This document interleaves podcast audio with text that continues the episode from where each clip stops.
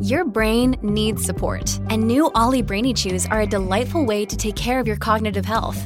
Made with scientifically backed ingredients like Thai ginger, L-theanine, and caffeine, Brainy Chews support healthy brain function and help you find your focus, stay chill, or get energized. Be kind to your mind and get these nootropic chews at olly.com. That's O L L Y.com. These statements have not been evaluated by the Food and Drug Administration. This product is not intended to diagnose, treat, cure, or prevent any disease. Another day is here, and you're ready for it. What to wear? Check. Breakfast, lunch, and dinner? Check. Planning for what's next and how to save for it? That's where Bank of America can help. For your financial to dos, Bank of America has experts ready to help get you closer to your goals. Get started at one of our local financial centers or 24-7 in our mobile banking app. Find a location near you at bankofamerica.com slash talk to us. What would you like the power to do? Mobile banking requires downloading the app and is only available for select devices. Message and data rates may apply. Bank of America and a member FDIC. When you need mealtime inspiration, it's worth shopping Kroger, where you'll find over 30,000 mouthwatering choices that excite your inner foodie. And no matter what tasty choice you make, you'll enjoy our everyday low prices, plus extra ways to save, like digital coupons worth over $600 each week. You can also save up to $1 off per gallon at the pump with fuel points. More savings and more inspiring flavors make shopping Kroger worth it every time. Kroger, fresh for everyone. Fuel restrictions apply. Welcome to the New Books Network. Hello, everyone, and welcome to the New Books Network podcast. I am Deidre Tyler. Today, we'll be talking with Miss David, author of Trailblazers Black Women Who Helped Make America Great, America's First, American Icons, Volume 1. How are you doing today, Miss David? Oh, I'm doing just great, Deidre. How are you? Great. I wonder if you could tell the audience something about yourself and how you became interested in this great project. Wow. Uh, well, I'm considered, I guess, a multidisciplinary artist. You know, I was I was blessed. My mother um, really um, put us to task to deal with all different aspects of the art. So I took, you know, private piano lessons. I played instruments. I, you know, was in local dance companies. Um, um, but the main thing that I did in the beginning in the fourth grade was writing, writing poetry, publishing a class newsletter. Um, and so I grew up um, publishing independently since then. Um, and that went segued into college, doing some independent stuff and working on the college newspaper a little bit and then you know creating my own newsletters and then creating a literary magazine phati'tude literary magazine. And then i decided i wanted to start a publishing company and I, and that is 2Leaf Press. So um, you know when you're a small press and independent press um, and you're dealing with diversity and inclusiveness you know you can't you have to be careful who you partner with because you know they they have you know capitalistic ideas of what needs to be done and um, so I've kind of stayed away from that lane so that we could remain independent. But of course, we financially struggle. And I was just really so upset about uh, the, the person that became president of the United States. I'm from New York, so I knew who he was and what he was and couldn't understand how he could get into office. Um, and then all these negative things that were being said about brown and black people uh, immigrants, Black people, Indigenous people, you know, people who come from, quote, shithole countries, that kind of a thing. And really talking down on women, particularly Black women in particular. And, um, and from that, I, I was thinking I needed to write, I need a book that can make money. I need a book that's going to be meaningful. If I have to write it, what would it be? Because I couldn't get people to think about writing a book that would do service for readers. You know, writers are very uh, prickly. You know, they write and then they're like, well, you have to come to me. And I needed to create a book where I could go to the readers the other way around. A lot of writers don't write that way, they write for themselves. Um, and then the idea came about uh, this whole thing about make America great. And um, which when we all heard, you know, make America great again, we all knew what that implied. So I took that negative into a positive.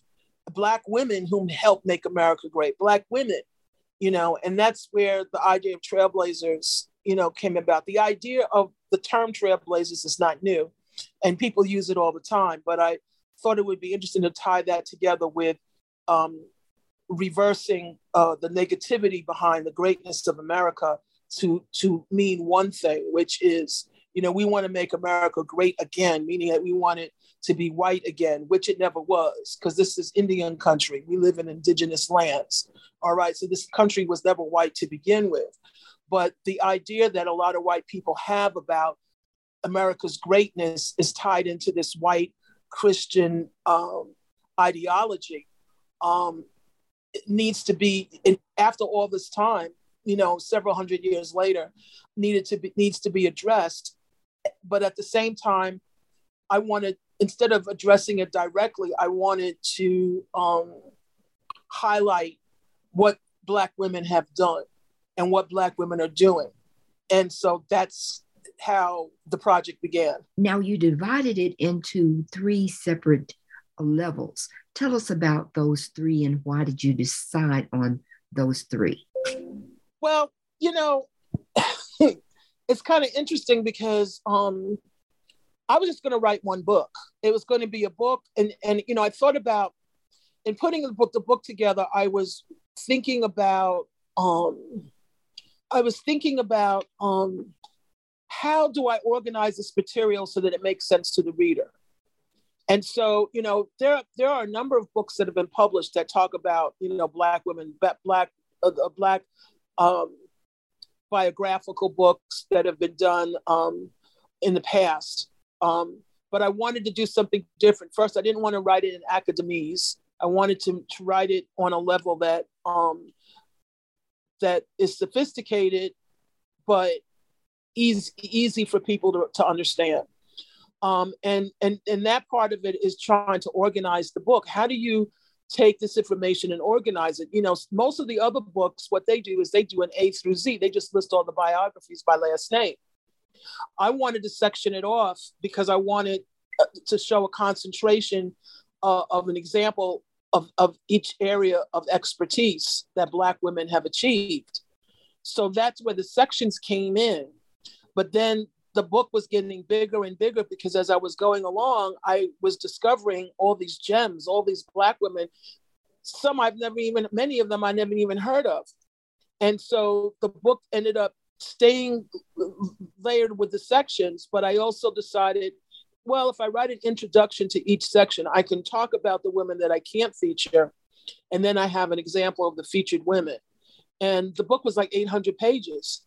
And there were too many sections that, you know, well, do I leave out sections? Do I keep sections in?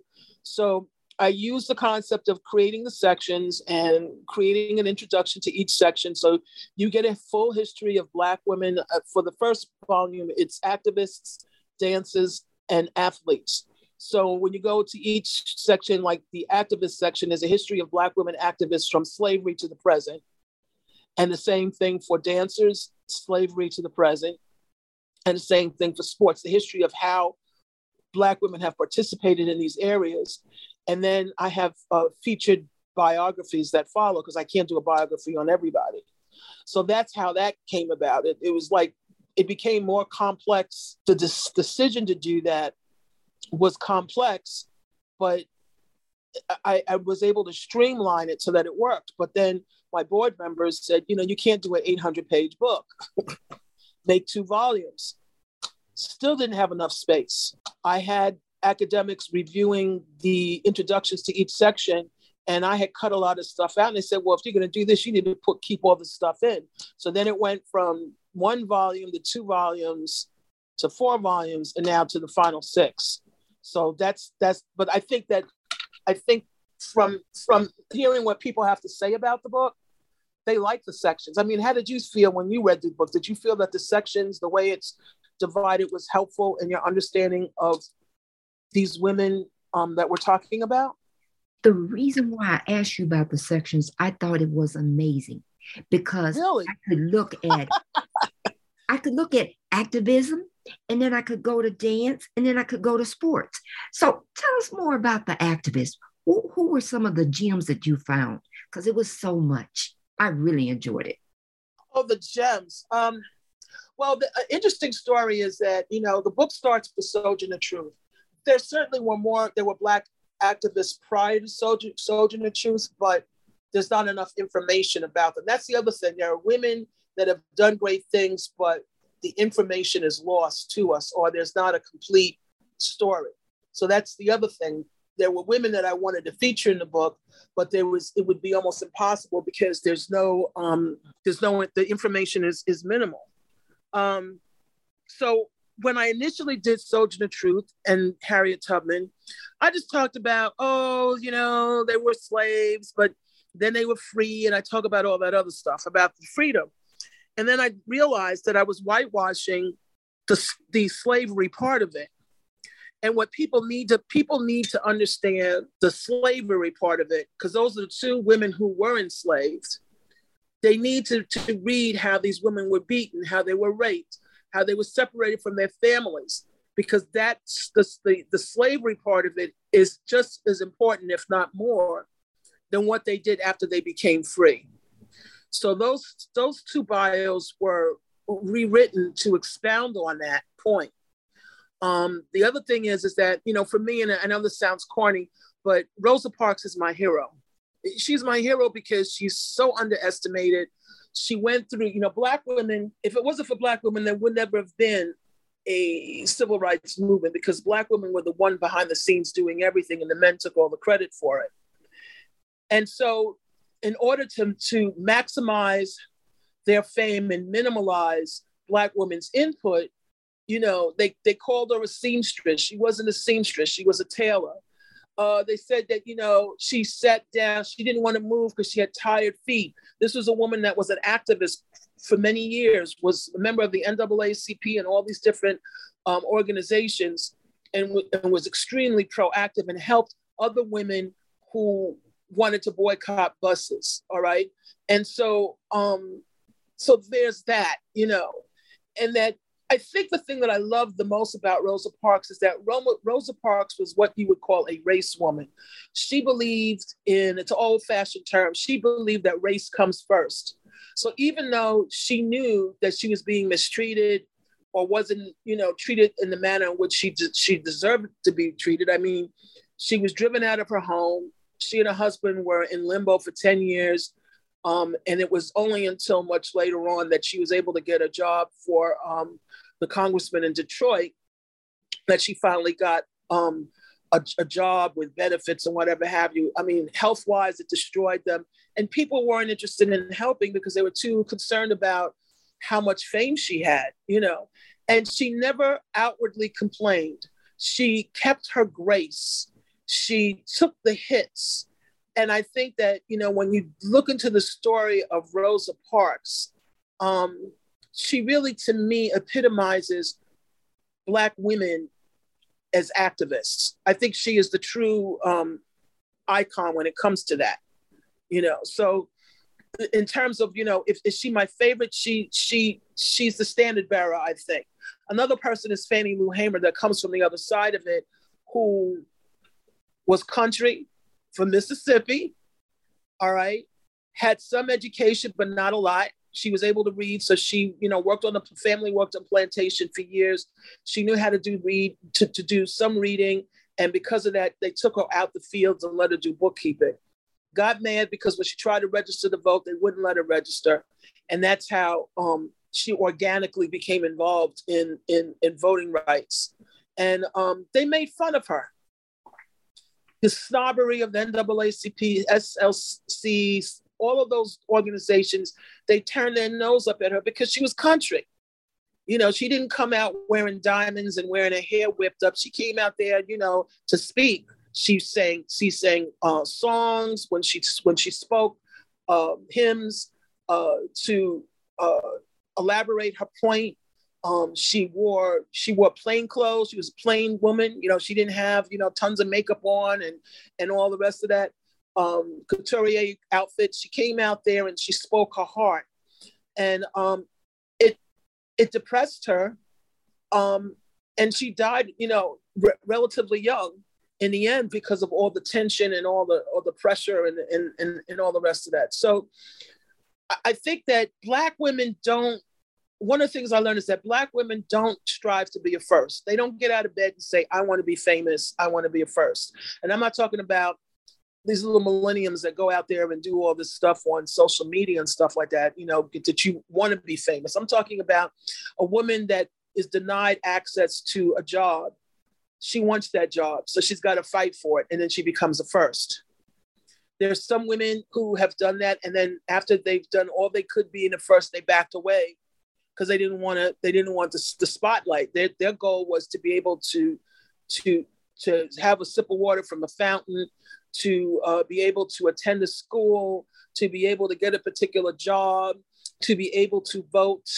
Um, whatever the issue was, that's that's how they became the first. They became a first out of necessity, not because they wanted to be.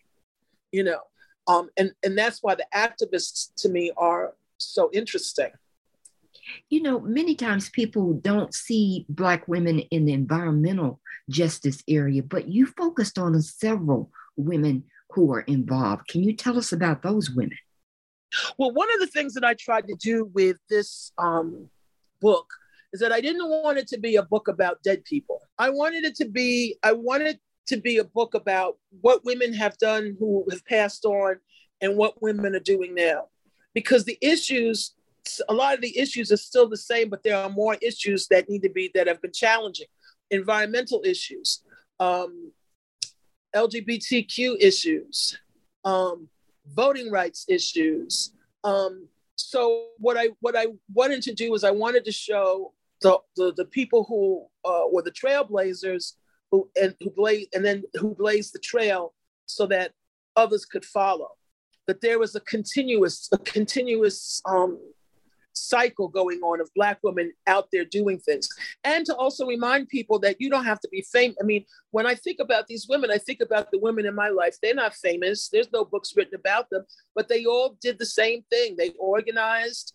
They they were involved in the neighborhood um, if if the woman, one of the women owned the woman that owned the um, hairdresser salon, she was an activist because she let people meet there and people talk. And then you realize as you were growing up that these all these women that you knew in the neighborhood were constantly doing something to contribute to the efforts that the women who became famous doing it um, are doing. So th- there was not. It's not an isolated thing. I think that black women, by you know by default are activists because they we always have to fight for everything. We always have to we and we also have to manage everything on top of that. And we always find ourselves trying to make a way out of no way. And so I think that that's the universal theme as an activist. I mean, technically, my me writing this book, I guess, makes me an activist.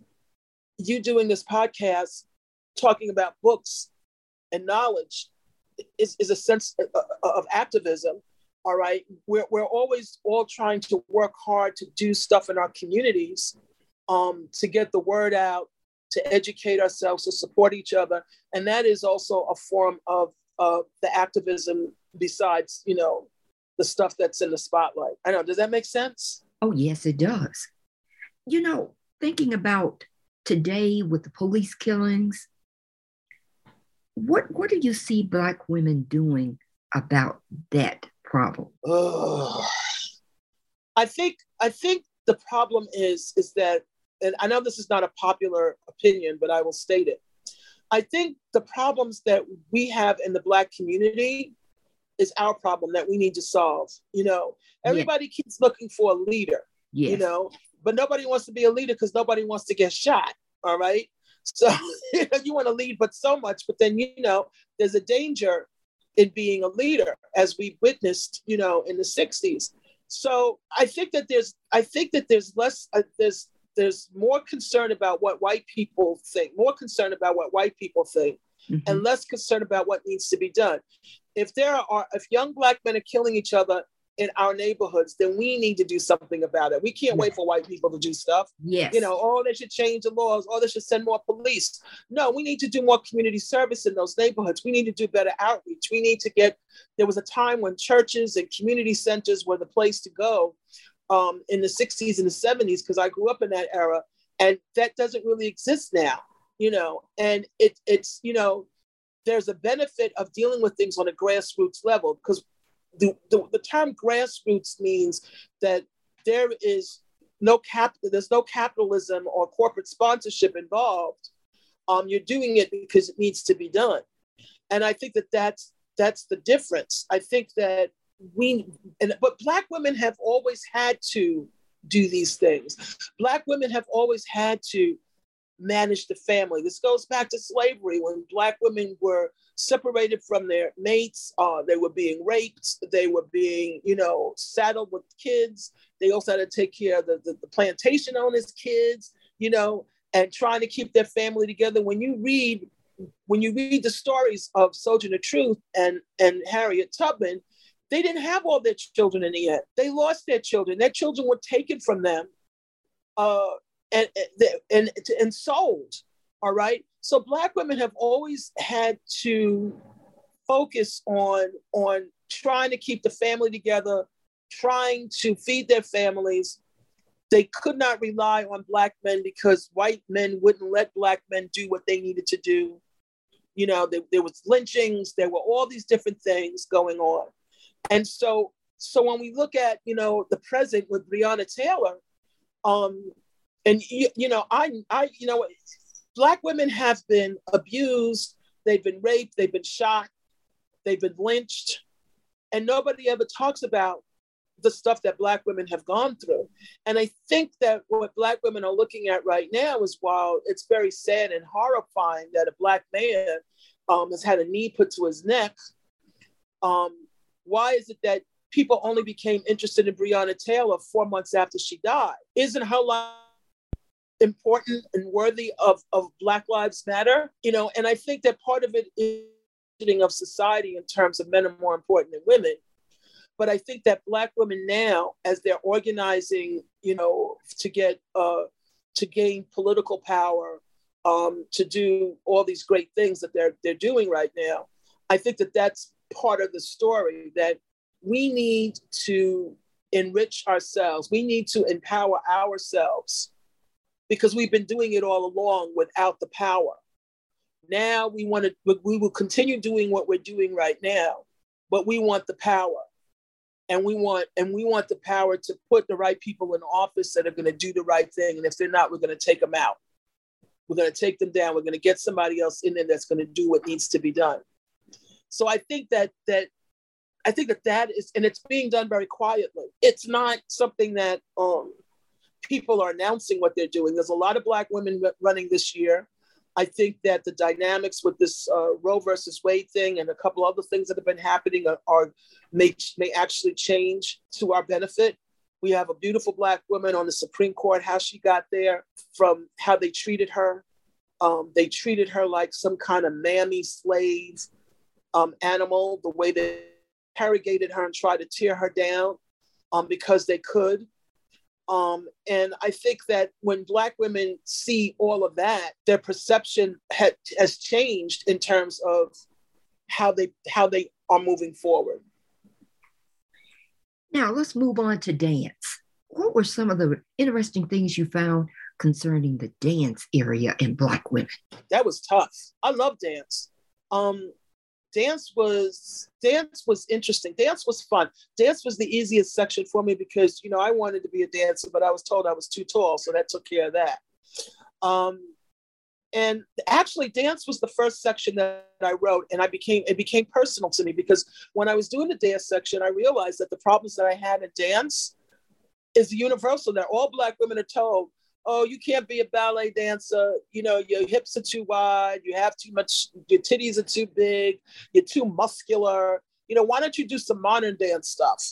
All right. And so, um, and that's when we start getting into how our bodies are, how our bodies are perceived. And I found that that this negative connotation about Black women's bodies, which also carries into the athlete, ath, uh, the sports section, um, is part of what we have to in, endure. And so, so to me, it was amazing to, it's stuff that you know inside of you, inner, it's like an inner feeling that you understand. But when you actually see it mapped out in front of you, you're like, wow, that's what it, that's what it is. And so these women who got involved with dance, it was, it was not just about culture, um, it was also about Black women femininity and and that we're beautiful and that our bodies are beautiful and that when we get on stage we look beautiful. So I think that that that that was the thing that I came away from the dance thing more than anything else is about the inner and outer beauty of Black women dancing and how they've tried for the last several hundred years to bar us from exposing that beauty. And the next section was on sports. And you found so many interesting connections there with the historically Black schools. Tell us about the sports section. I thought that I was up the creek with that one because I'm not a sports fanatic. I thought that that would be I, I, I, dreaded writing it because I'm not a sports person. But then I, I had a conversation with myself and I said, you know, it's just it's just about the research and the history. Just go for the, the research and see what you could come up with. And I was pleasantly surprised that I was able to um, build that up. I had two readers, two men, two black men who are sports fanatics I gave them the section to read and they were just amazed. They was like, oh my God, we didn't know all this stuff. This is great. Does it make sense? Yes, it does.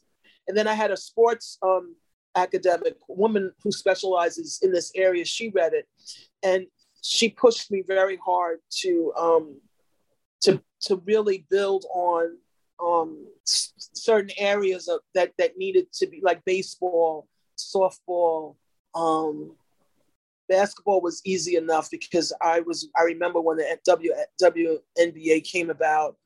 Um, and as I was doing the sports section, um, women with black women were making history as you know the first black woman uh, to to uh, manage manage um, a baseball national baseball um, team um, first black woman to coach a uh, football team. You know, as I was doing the sports sections, there was some groundbreaking stuff happening at the same time. It was very interesting. Um, I think that the difference between the dancers and the athletes is that um, the athletes, it's it's not just um, black women's bodies that are de- being debased, but it's also the issue of of of, of gender.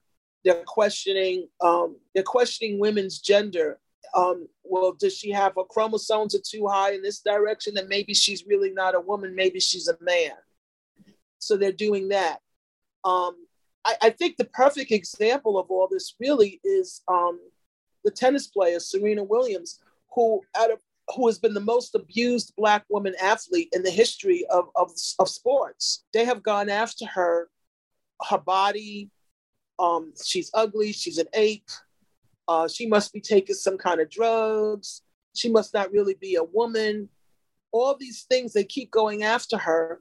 Um, but but on and on that bigger level, but a lot of black women do that. When Simone Biles said, "I'm mentally exhausted. I can't do this," people picked on her and said, "Well, you're you're being selfish, but she already won a gazillion medals. It's almost like, well, we want to see you perform. And she's, I can't perform underneath under this tension. I can't do it. And they said, well, you're not trying hard enough. You just think you you're all that. It's it's like our bodies, our bodies have become has have been it's, it's like consumerism. It's like you know the corporations give them money to, to, to, to do what they need to do and they to brand in terms of branding and all the rest of that. And their bodies you know are not theirs anymore. It's about who has control over your body as as a as a a super athlete and not being in control of of yourself personally. And so i think that that part of it um is very frightening to me. Um and um but it was very interesting to see that once again that black women have risen and, and that the black community was very, always very supportive of black women being in sports. What, generally speaking they didn't want women to be in sports overall. Any women white women brown women green women purple women women were not supposed to be athletes. But the black community saw black woman athleticism as a as a means to getting education and getting a chance to see the world And that's where the HBCUs come in. The HBCUs understood that. And, you know, they didn't need to buy equipment for running. All you had to do is have a pair of sneakers and run. So they didn't have to worry about financing, you know, a team with, you know, with, with gear and all that. And so they used, the, the HBCUs used uh, sports, and for women in particular, running track and field, um, where they can excel. It doesn't cost a lot of money and they can you know get out in the world in terms of, of the olympics and all these other organizations that um, had trials and, and, and competitions and whatnot now i thought it was interesting that black women have been playing golf since the 1930s tell us about that the, the golf they've been playing golf longer than that they started playing well black women started playing golf whenever something it, it, it my grandmother used to tell me, and she was from North Carolina, she said, Black people are everywhere. I would be surprised. Ooh, there's a Black person in, in this place. And She said, Black people are everywhere. Black people have been involved with stuff from the very beginning. That's the thing. We just don't know about it, or we haven't heard about it, or that information has been has been shielded or lost or whatever have you. But Black people have been involved in stuff from the very beginning. I bet you dollars to donuts, if I had an opportunity to spend six months investigating that one specific thing, I'd be able to find some Black women that were playing golf before 1930. I'd be able to find some record of Black women playing before then. All right. Tell us about Lucy Harris Stewart. That's something people don't know about her draft. Lucy Harris Stewart, she was basketball, she was drafted.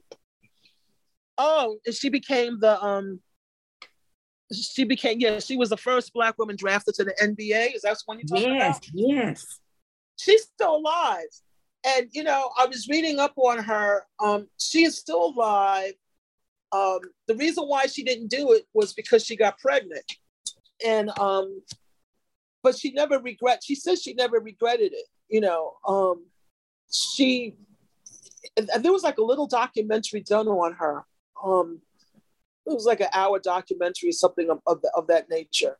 Um, and, and she's fascinating. But you see, the, the gist that I got from her was was that it was just it was great, but it was no big thing because there were other things to do. you know what I mean? It's mm-hmm. like she was great at basketball. She loved playing basketball, but she never really considered it as a lifelong thing. And so when she got pregnant, and I, I, and between you and me in the four walls, if she hadn't been pregnant, I don't know if they would still let her play even though they drafted her. You know what I'm saying? Mm-hmm. Um, but um, those are the gems of stories that that I found in putting together this book.